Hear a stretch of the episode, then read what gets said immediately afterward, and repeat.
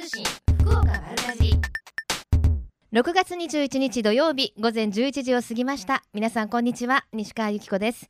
瞬間通信福岡丸かじり。今日もここベイサイドプレイス博多スタジオから生放送でお届けしていきます。ブランニューサタデーの米谷夏子さんお疲れ様でした。米谷さんの声って土曜の朝にぴったりですねって今ねお話をしてたんですけど。あの爽やかな声を聞いてると今日も頑張ろうっていう気になりますね。ちょっと私も今日は爽やかに喋ってみようかな。えさてこの後のお天気なんですけれども今日はお昼まで50%ベイサイドプレイスはまだ雨降ってないんですけれども、えこの後夕お昼から夕方6時までは70%なので今は大丈夫なんですけれどもお出かけの方ちょっと雨具などお持ちになった方がいいかもしれませんね。ただやっぱり雨降るのかなっていうこの目安がなんとこのなんというかこのジメジメした感じ。ちょっと湿度が高いですよね。はいこの後の週間予報なんですが明日は雨の予報60%ですね。ちょっとすっきりしないお天気続きそうです。はい。さてさて今日もメッセージたくさんいただいております。ありがとうございます。あじさいさんラジオネームあじさいさん。楽しくて美味しい情報楽しみにしています。これからも頑張ってください。ありがとうございます。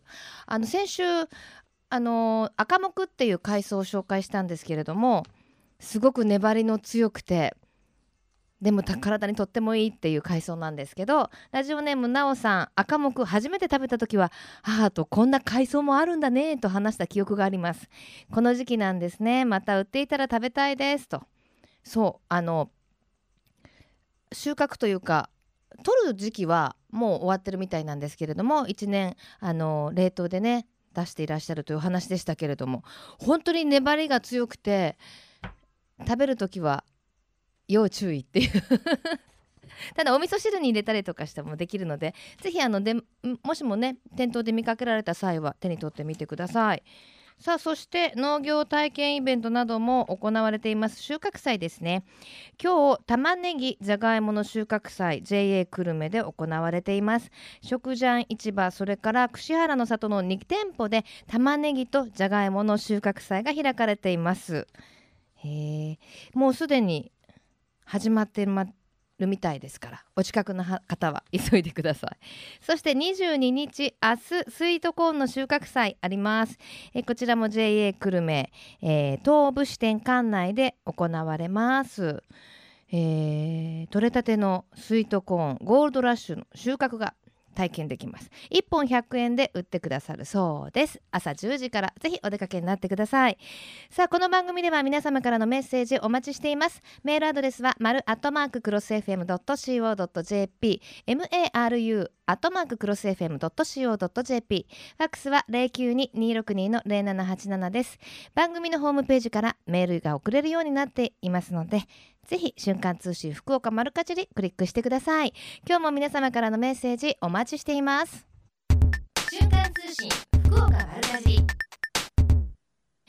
瞬間通信福岡丸かじり続いては教えて聞きかじりのコーナーです。このコーナーでは食や食育地産地消にまつわるお話ふるさと福岡のイベントや街の話題をお届けしています。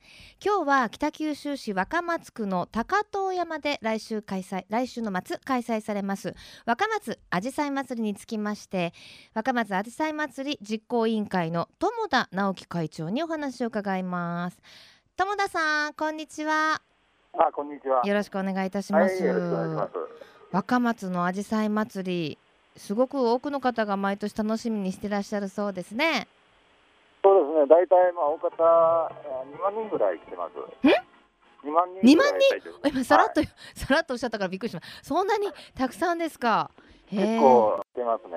あああの高遠山どれぐらいの数のあのアジサイが植えられているんですか？6万3000六万三千またさらっと言いましたけど、六、はい、万三千ですか？え、六万三千って言ったら敷地面積的にはどれぐらいなんだろう？うわわかんないですよね。ね とにかくもう山一面っていう感じでしょうね。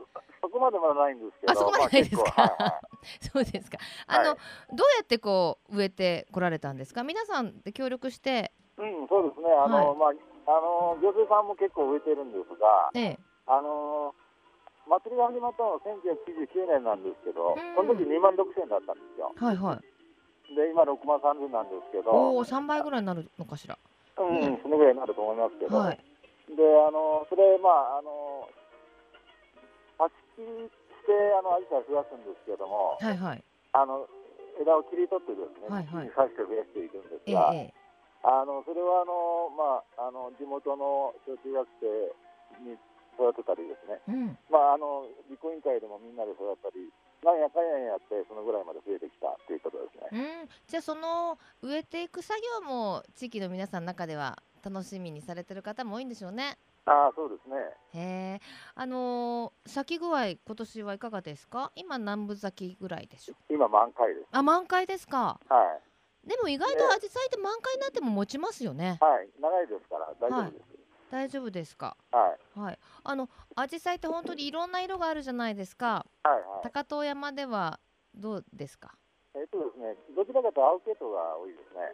青系統はい。へえあやっぱ土壌がちょっと酸性が強いんでですね、青系統がきれ、そのから綺麗ですよ、青が。ああそうですかそうですかはい。はいであのー当日お祭り当日はいろんなイベントも行われるということで、うんはいありますよ。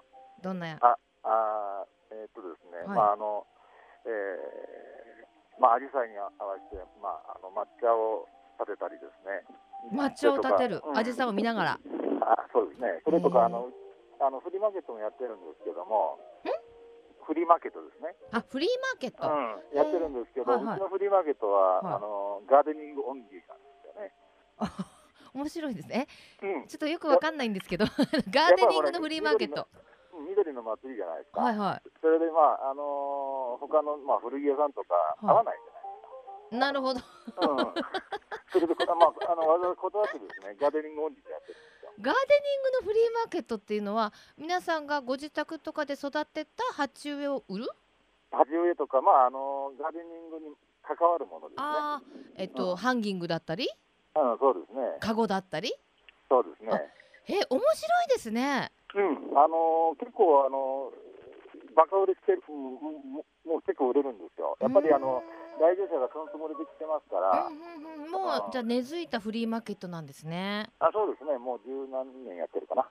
あでもあのあ十何年ですか。またさらっと言った。いやいやあのでもあれですね。なかなかあのそのガーデニング用のいやあのものってはい。一店舗行ってもあここちょっと違うなと思ったりとかしてまた次のとこ行くっていうの結構な手間だったりするのでそこでギュッと見られるっていうのは嬉しいですね。うん、そういうことですね。そういうことでしょ、うん。はい。結構、あの遠くからもですええ。ね、毎年あの来る方もいます、あの出店者がですね。へえそうなんですね。いや行きたいな。はい。はい。それとか、あのまあ、押し花があったりう、んアジサイ花不思議会社株主募集っていうのやってるすすいよ。ませんまたよくわからない話がなって アジサイ花不思議会社株主募集これあ何ですか？これ、あのアジサイの挿し木教室なんですよ。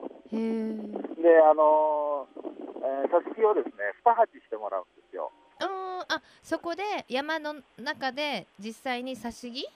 あのうん増やすす。作業をしすると体験するってことですか？その教室ですね。でも、あの次は育ちませんの。持って帰ってですね、ええ。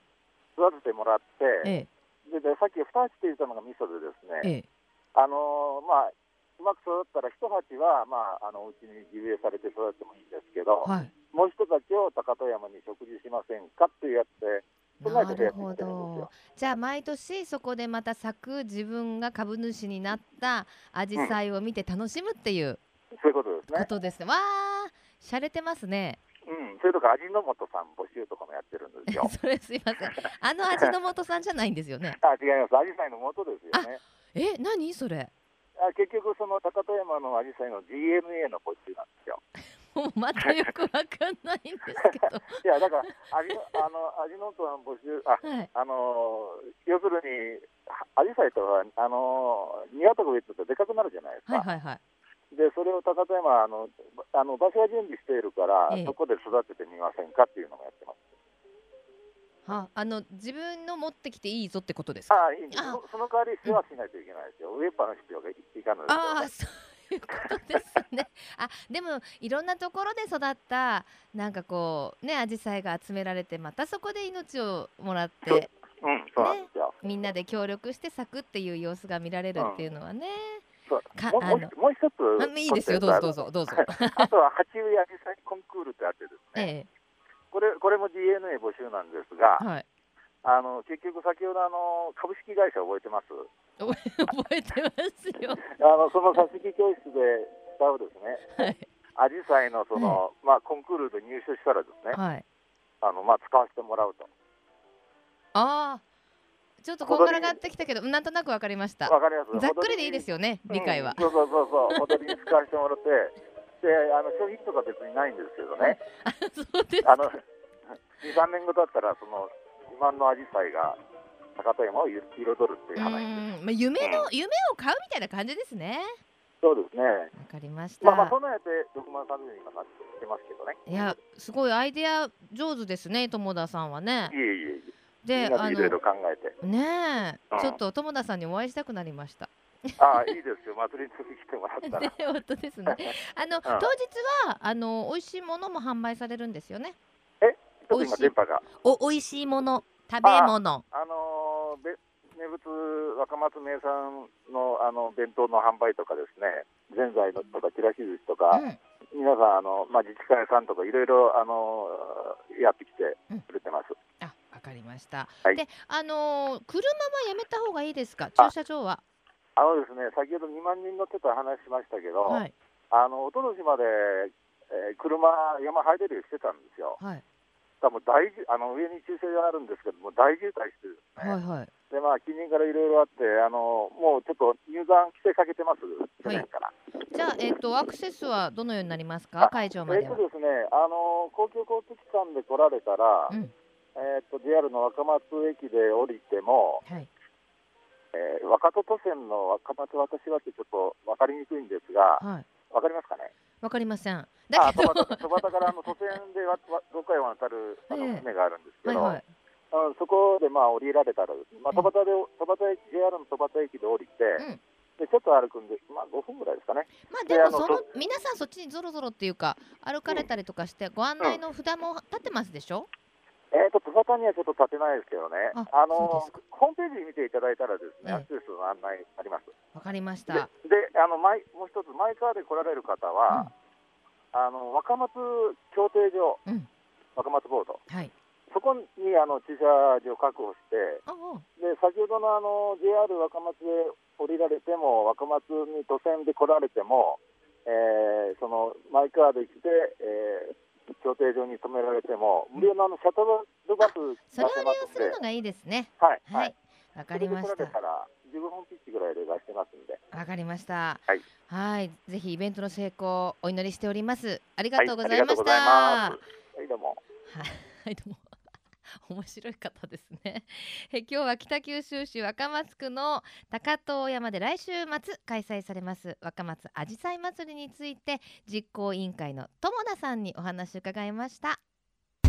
瞬間通信福岡丸かじ金シャイ福岡のえみちゃん今週は JA 福岡大木の松藤藤子さんにスタジオにお越しいただきました松藤さんよろしくお願いしますはい、よろしくお願いします。松藤藤子さんなんですそうなねんです。富士が二つも続いちゃって、ちょっとなんだかなっていう名前ですね。でもなんか印象深いお名前で覚えていただけるんじゃないですか、はいそんな方にねありがとうございます。はい、さあ JA 大木と言いますともうねキノコの生産が盛んなところでもう定着したでしょ。有名ですもんね。そうですね。いや、そんなに名前はメジャーではないんですが、本当にキノコの生産はしめじ、えのき、エリンギ、しいたけ、いろんなキノコがうん。やはり九州一の産地になってます。はい、で今日はですねスタジオにも後ほどあのホームページに写真も載せておきますが、はい。すごいなんて言うんですか？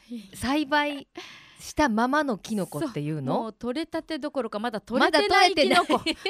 取れてないキノコをお持ちしました。だね培養されてるというかこう育ってる途中のはい。あのなかなかこういうのをね一般の方って見ることないと思いますけど、うんはい JA 大木さんではこれのうん。面白いことやってますよね。そうそう、えっ、と瓶のままこの生きたままのキノコをそのまま棚に並べて、ええ。お客さんがそれを自分の手でボキッとこうもぎ取っうん。て帰ってもらえるような、うん。そういう、えー場所をちゃんと作ってますよ。要はもうキノコの収穫体験ってです。もんね、うんなかなかできないですよね。工場に行くわけにもいかないしね。そうそうそうこんな形でなってるのねっていうのをはい初めて見ていただいて、特に子供さんなんかを喜んでねえ取った取ったっていう感じでねはいはい買って帰っていただいてます。ただね、うんあの収穫したてのキノコってなかなか皆さんも食べたことないと思うんですけどうん、全然味違いますよね。違いますよね。なんだろうまず水分量が違うでしょ？そうですね、えっと、食感がもう全然う、ん、バキッとするぐらいなんか、はい。うん、しっかり歯ごたえがありますよね。ねお近くに行かれた方ぜひ収穫体験ね、はい。あの道の駅大木ですよね。はい、はい、やっていただきたいと思います。はさあそしてその大木町なんですが、あのキノコの栽培も有名なんですけれども女性が元気ということでキャマツージさんに、はい。あの無駄に元気とも言われてますいやが。とんでもないはい。とんでもないです。あのーまずモアハウスっていう会社がありまして、ええ。これは農家のお嫁さんたちばっかりが集まってですねええ。ブナシメジとアスパラガスうん。の生産販売をする会社を作りました。おき今流行りの女性企業みたいでまあ名前はかっこいいですけどね 中は大変ですよ。うんな。えー、えそういうことを作ろうと思ったきっかけなんかあるんですか？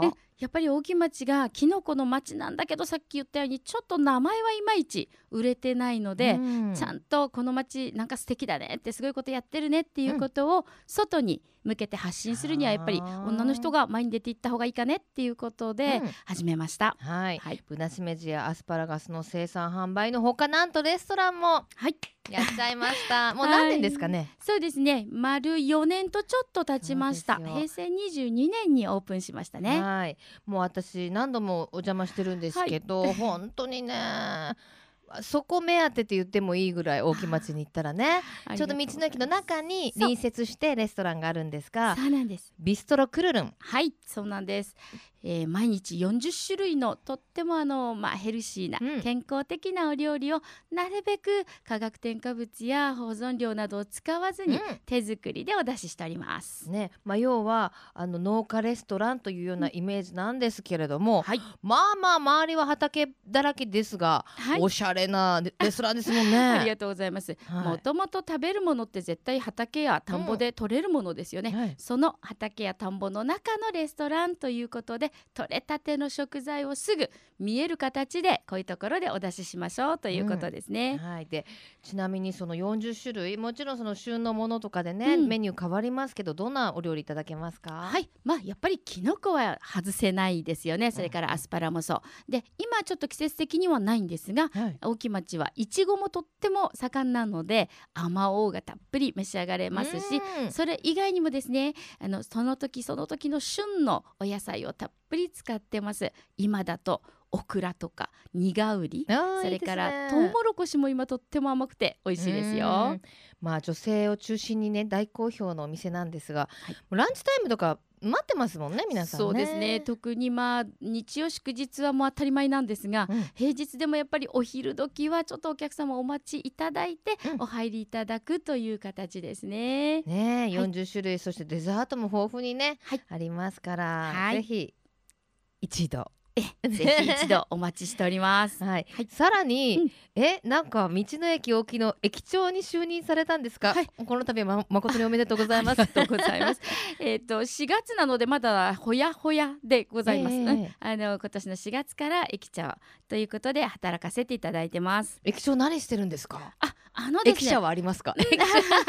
あの一応ですね、えー名誉駅長ゆきちゃんというのもいますのでヤギさんなんですが、うん、彼女もちょっとこう マスコット代わり。名。前だ。ヤギっていうのはやっぱりゆきちゃんですよねなんかね。ゆきちゃん、えーまあやっぱりアルプスの少女ゆきちゃん、はい。で、えー彼女も一緒にまあえっ、と道の駅来てまあもらってるんですが、えー全体をあの活気づかせよう。つまりですね直売所とレストランはありますから、うん。お客さんは物買って帰ったり食べて帰ったりはするわけですけど、はい。それ以外にもええ。ここの素敵な田舎の空気をたっぷり吸っていただいてあーなんか楽しいなのんびりしちゃったなっていう癒しの空間を作ろうよっていうことで駅の運営をしております。あの広いちょっと広場もありますもんね、うんそうですそうです。芝生広場があります。はい、うん。で来月からはなんかまた駅長特別なディナーなどの取り組みもあるそうで。そうなんです、うん。ちょっと7月8月限定なんですけど、うん。毎週土曜の夜だけ、まあ、夕方6時からなんですけど、スペシャルディナーをご用意しておりまして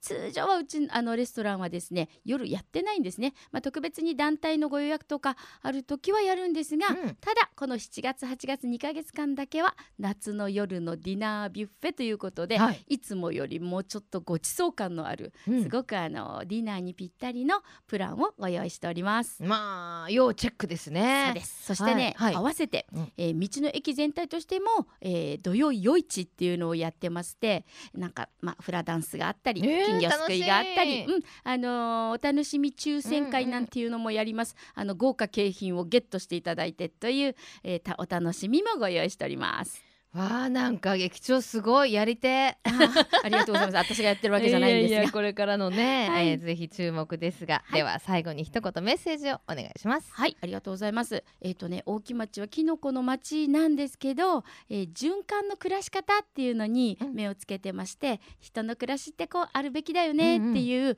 エコな、えーまあ環境に優しいっていうことを取り組んでます。うん。ぜひそれも見ていただいて大木町って素敵なとこだねっていうのを味わいに来てください。松藤さんおしゃべり超上手ですね。いやいやいや。すごいもうなそんな講こと演会聞きに来たみたい。本当にまたぜひ遊びに来てください、はい。あ、りがとうございました。ありがとうございます。福岡のえみちゃん今週は JA 福岡沖の松藤さんにお越しいただきました。最近食の大切さを見直す動きが広まっていますがこれからの日本人にとって良い食とは何なのか今日本の農家と JA グループ消費者協力会社団体のみんなで一緒になって考え行動していく運動が始まっています。それがみんなの良い食プロジェクト。このプロジェクトにはえみちゃんというシンボルマークがあるんですが食という漢字をモチーフとしてその漢字の形を良い食を笑顔で食べている姿に見立てています。この番組をきっかけにしてみんなの良い食プロジェクトにも興味を持っていただけると嬉しいです。瞬間通信福岡丸かじり。続いては丸かじりネットワークのお時間です。今日はシニア野菜ソムリエでフードコーディネーターとして活躍されている久保ゆりかさんスタジオにお越しいただいています。よろしくお願いしよろますしくお願いします。一ヶ月ですか、もはい、うね。そうですね。なんか今日は久保さんはい。も夏らしい美しいあなんだろはい、うブルーはい、と紫の間のような、サムライブルーのあカラーなんです。サムそう言い切る。なんだ。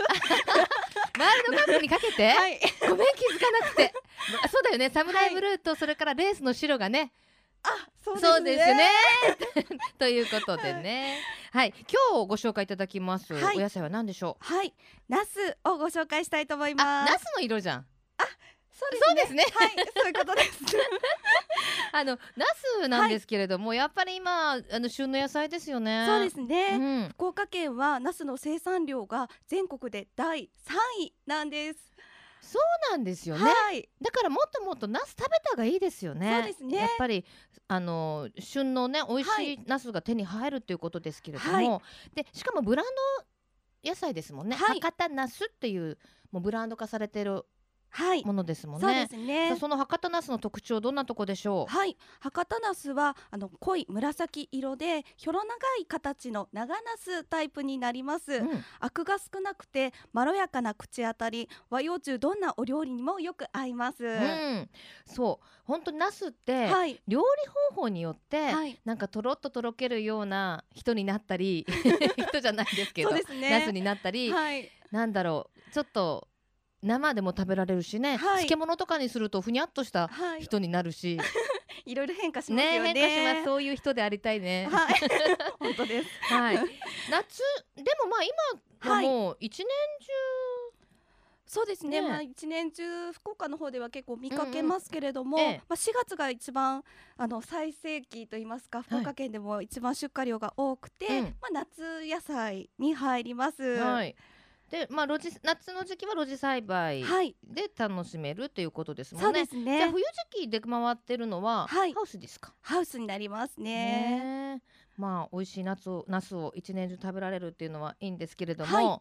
美味しいナスはどんなナスでしょあはい。ナスの選び方なんですけれどもやっぱり表面の紫色が濃くって艶が良いものが良品となります、う、うん、まあ、ヘタの部分にトゲがあったりするんですけれどもチクチクと元気なものがあのやっぱりいいですね、ええ。それからやっぱり切り口がみずみずしいものを選んでください、あの本当収穫とか行くと、はい。ナスのトゲって怪我しますよね、はい。あちあちみたいなね、はい。へー元気いいですよね。でもその元気いいのがいいんだやっぱり。はい。良なるほど。品ですね。はい。で買ってきたナスはどうやって保存しましょはい、ナスはあの暖かい時期に旬を迎える夏野菜になるので、うん。寒いところが苦手のお野菜になります、う、うん。今の時期でしたら常温の日の当たらないところ冷暗所に保存をしていただいて、ええ。はい、長期保存した場合は冷蔵庫で保存なんですけれども、はい。新聞紙に包んでいただいてそれから、まあ、ポリ袋に入れて野菜室で保存をしてください。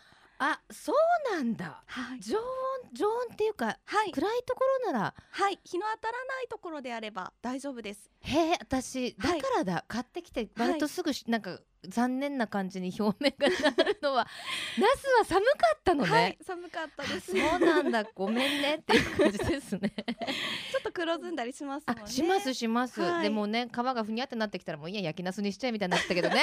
皮にやっぱ栄養がありますもんね。そうですね。はい。ナスの栄養は、はい、そのう皮も含めてね。なんですよね、注目すべき成分は紫色の表皮でナスニンと呼ばれている成分になります、うん。ポリフェノールの色素ナスニンには活性酸素の働きを抑える作用であったりがんや高血圧などの生活習慣病の予防に効果が期待できます、うん。いっぱい食べましょうですね、そうですね。さあそして、はい。久保さんが今日作ってきてくれたはい。私のお昼ご飯。とってもヘルシーなお昼ご飯。ですね。寂しい。けれども。はい。はいこれなえこれどういう調理してます、こちらはですねひんやりあの冷やしているんですけれど、ひんやり蒸しナスっていうネーミングをつけてます、えーいただきます。うん。いかがでしょう？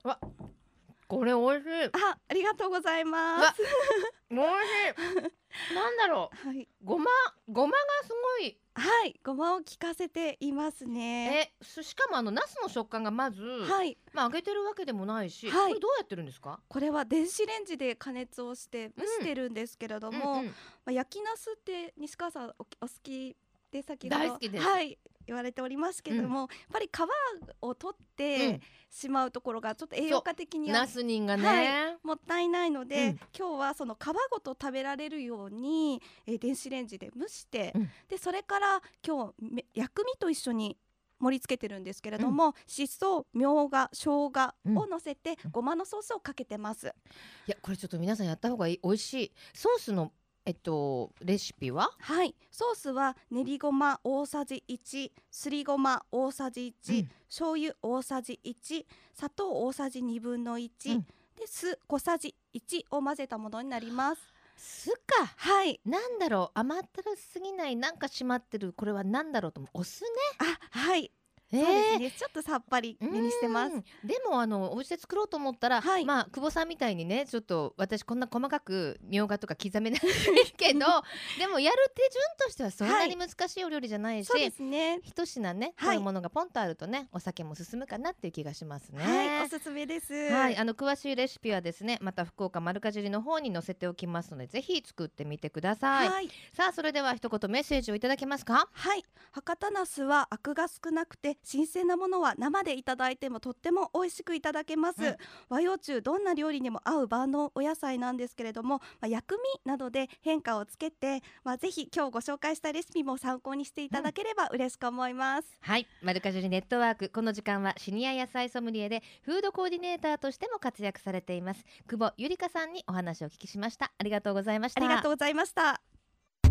瞬間通信福岡丸かじり瞬間通信福岡丸かじり福岡のよかろうもんのコーナーです。この時間は毎週ゲストをお迎えいたしまして福岡県のブランド農林水産物をご紹介して今週のゲストは JA 全農福連、えー、農産課の安永博文さんです。はい、こんにちは。よよろしくお願いいたしろしくますお願いします。さあ今日は、えー、何をご紹介いただきましょえーえーラー麦を使ったですね豚骨のラーメンをぜひ紹介したいと思ってます。もうラーメンラー麦ってもう随分と定着したんじゃないですか？そうですね、はい。えー、と発売されたのが平成21年ですから、ちょうど5年目になりますね、はい。あのお米が元気尽くしというのがありますけど、うんうん。同じ時から実は販売が始まってます。はい、じゃあちょっと知らない？という方にラー麦とは何ぞや？はい、はいえーラー麦はですね、えー、と各税の生産者がですね、えー肥料の量や回数を増やすなど品質をですね、ね。えー向上するためにて丹精込めて生産した小麦で、えーうんラー麦はですね、えー歯切れそれからコシ味とがいいといった評価をいただいており、えーうん。福岡のストレートな細麺に合った特徴を持っているはい。ラーメン、ということで開発してきたものです。まああの豚骨ラーメンがねはい、あそうですね。のなご当地グルメであるからやっぱそのラーメン専用の麦があってもいいんじゃないかっていうようなあの逆転の発想から生まれた小麦ということですよね。ね。まあない方が不思議だったというような気もねはい、しますけれどもね。全国にはですねこういったラーメン専用の小麦というのはなくてですね、ええ。初めて、えー福岡県が開発したあの麦ですね。ただやっぱご苦労も多かったでしょ、はい、もう本当は10年以上かかるみたいなんですよ。おおええそこをおもう知事の一声で もうおちょっと大人の世界から、はいそうですか、はい、とってもとってもかかるところを数年でもう数年でまあ開発したと聞いてます。そうですか。まあいいんですよ。美味しいものができればね。はい。えっとどうですか？評判の方は。はい、あの非常に、えーいいということですね。うんずいぶんこう増えてきましたね。うんいろんな、えーあのお店とかですね、うんうんうんえー屋台とか最近はそういったところでも非常にあの食べていただけるようになってきました。最初はねやっぱりあのその生産が追いつかないっていうこともあってね使いたいけどなんていうお話も聞いてたんですけれども、今生産量はいかがですか？はい、あのお福岡県はですね、実はあの北海道のすぐ麦のさ大産地なんですね。うんえーまあそういうところで頑張ってます。えーまああの全国に有名なラーメン店ラーメンがある福岡ですので、ぜひこれは頑張っていきたいというふうにも考えていますそうですね。どんどんどんどんはい広がっていくとね、はいい、いですね。で今日はまあララー麦もご紹介もなんですが、ラー麦を使った商品ということでラーメン、ラーメンも今日お持ちいただきましたよね。はい、持ってきてますあね。らでもちょっとスタジオにはあらどこ行きました？あの代わりにスタジオにはラーメン用小麦ラー麦ってこれステッカー大きいですね、はい随分とはい。あのこのこれはですね、えーラー麦の麺というラ,、うん。ラーメンの麺ですね、はい。でれ麺を似せた文字にしてますね。それで一こ一つの文字でラー麦というふうに分かるようにしてます、まあ、このマークが入ってる、はい。ところがですね、えー福岡県下の登録申請をを行った業者さんだけにですね、えーこれを使えるということで、えー頑張ってるところですね。このマークロゴっていうのかしら。はい。これものすごくよくできてますね。はい。全然麺じゃないんだけど、麺って読めちゃうってララーメンって読めますもんね。あここラーメン屋さんだって、はこれ考えた人すごいですいねやこれは本当もう我々もこのやっぱ文字でですね、はい。えーやはりあのあラーメン福岡で博多でラーメンがあるなっていうのはねえ。分かりますね。はい、しかもやっぱりね私たちもこうラーメン食べに行った時にあここラー麦使ってるんだっていうのが一目でわかるようなね、はい。マークが出てますので、はい。ちょっと皆さんも後ほどホームページの方に載せておきたいと思います。はい、今はどれぐらいのお店で食べられます？えー、とお大体もう百数十店舗になってきてるみたいですね。えええーまあ、いろんなあのラーメン店とかもですねだいぶ増えてきておりまして、まあ、あの福岡市内で言えばですね、ええあのもう皆さんご存知のあの一蘭さんとかうん。一風堂さんもされてますしあの特に一蘭さんはですね、ええ。ー数店では100%で、えーされてるお店もありますし、へーあの博多三喜さん。はい。こちらはお店が6店舗であるんですが、うん。すべて100%で、えー作っていただいてます。まあ、その他にもですね、あの税全農のインターネットのおウェブサイトですね、はいえー税タウンの方もですね福博多うまかもんショップというところでも販売をしています。まああのお店のラインナップ見る拝見すると本当に有名店ばかり。やっぱそれだけこうね有名店もうならせる小麦ができた。あのもう本当皆さん5年経ってもう非常にあのどんどんどんどん品質が良くなって頑張っていただいてますし、またこういったマークもしっかりあの浸透してきましてもう今からじゃないかなというふうにも思ってます。はい。まあ、お店でも食べられますが実際このラー麦を使った、まあ、ラーメン加工品というんでしょうか。そういったものも開発されててずいぶん増えたんですね。今日もお持ちいただきましたけど。はい。あのそうですね。あの、まあ、今からはですねあのこういったお店とは別に駅とか、うん、あの福えー、博多駅、はい、それから空港ですね、うん、そこら辺でも今福岡はいろんなラーメンのお土産とかあるんですけど、ええ、今からもっともっとこのマークのついたラーメンをですね、えー、販売していこうというふうにも考えています。すごい。あの今までですよ空港とかに行って、うん、やっぱりこうなんとかラーメンなんとかラーメンってお店のあのお店の味を再現した、まあ、即席ラーメンっていうのをやっぱりどっかに行く時に買う人って多いと思うんですけどこれはラー麦のラーメンですもんね。そう考えたらすごい自信作ですか？そうですね。あのこのマークの入ったのをですね、はい、ぜひいろんないっぱいこう商品並んでますけど、ええ、このマークの入ったラーメンをですね、はい、えー、博多ラーメンあの福岡のラーメンをぜひ買っていただければなと思ってます、うん、そうですね。中でもこれ面白いですね。お醤油味味噌味水炊き味豚骨味って4種類のラーメンが食べられる。はい。博多豚骨だけじゃねえぞみたいな。そうですね。細麺だったらですね、ええ、非常に何でも合うというふうにも聞いてますので、はい、まあ本当は一番はあの豚骨がいいと思いますけど、えー、もう非常にいろんな味も味わえるんじゃないかなとも思いますね。そうですね。はい、ぜひね、あの空港とかお土産買うときに、あ、このマークラー麦使ってるんだっていうことでね、ぜひ皆さんも可愛がっていただいて食べていただけるとね、嬉しいですね。はい、福岡県の美味しい安心なラーメンが食べられるっていうことですもんね。ね。はい、あのまああの今ラーメンはですねほとんどあの小麦ラーメン用の小麦これパンもそうなんですがほぼ外国産なんですね。だいたいもう国産の割合は数パーセントぐらいなんですよ、うんうん、それを今回ですねこういった取り組みで、えー、まあ、福岡の皆さんにより安心で、えー、美味しいラーメンをお届けしたいという思いから開発されたあの小麦ですので今後、まあ、生産者実一体となってですね美味しい安全で安心なラー麦の生産をますます頑張っていきたいというふうにも思ってます。はい、これからますますラー麦注目していただきたいと思います。はい、最後に一言メッセージをどうぞ。はい、えー、ちょうど5年なって今度6年目。で、はい、今年もですね、えー、ちょっと6月が収穫時期で、はい、えー、例年にも増して収量もいいし、うん、品質もいいラーメン、えー、ラー麦ができてます、はい、それでまたいい一段といい商品ができてくるんじゃないかということで期待してます。今後もですね安心安心で、えー、美味しい小麦を届けられるようにですね生産者一丸となって頑張っていきます、えー、元気尽くしもありますが、はい、えー、ラーメンの場合はラー麦ラーメンということでぜひ今後ともよろしくお願いしたいと思ってます。わ、うん、かりました。福岡のよかろうもん今週のゲストは JA 全の福連の安永さんにお越しいただきました。ありがとうございました。このコーナーは福岡県農林水産物ブランド化推進協議会の協力でお送りしました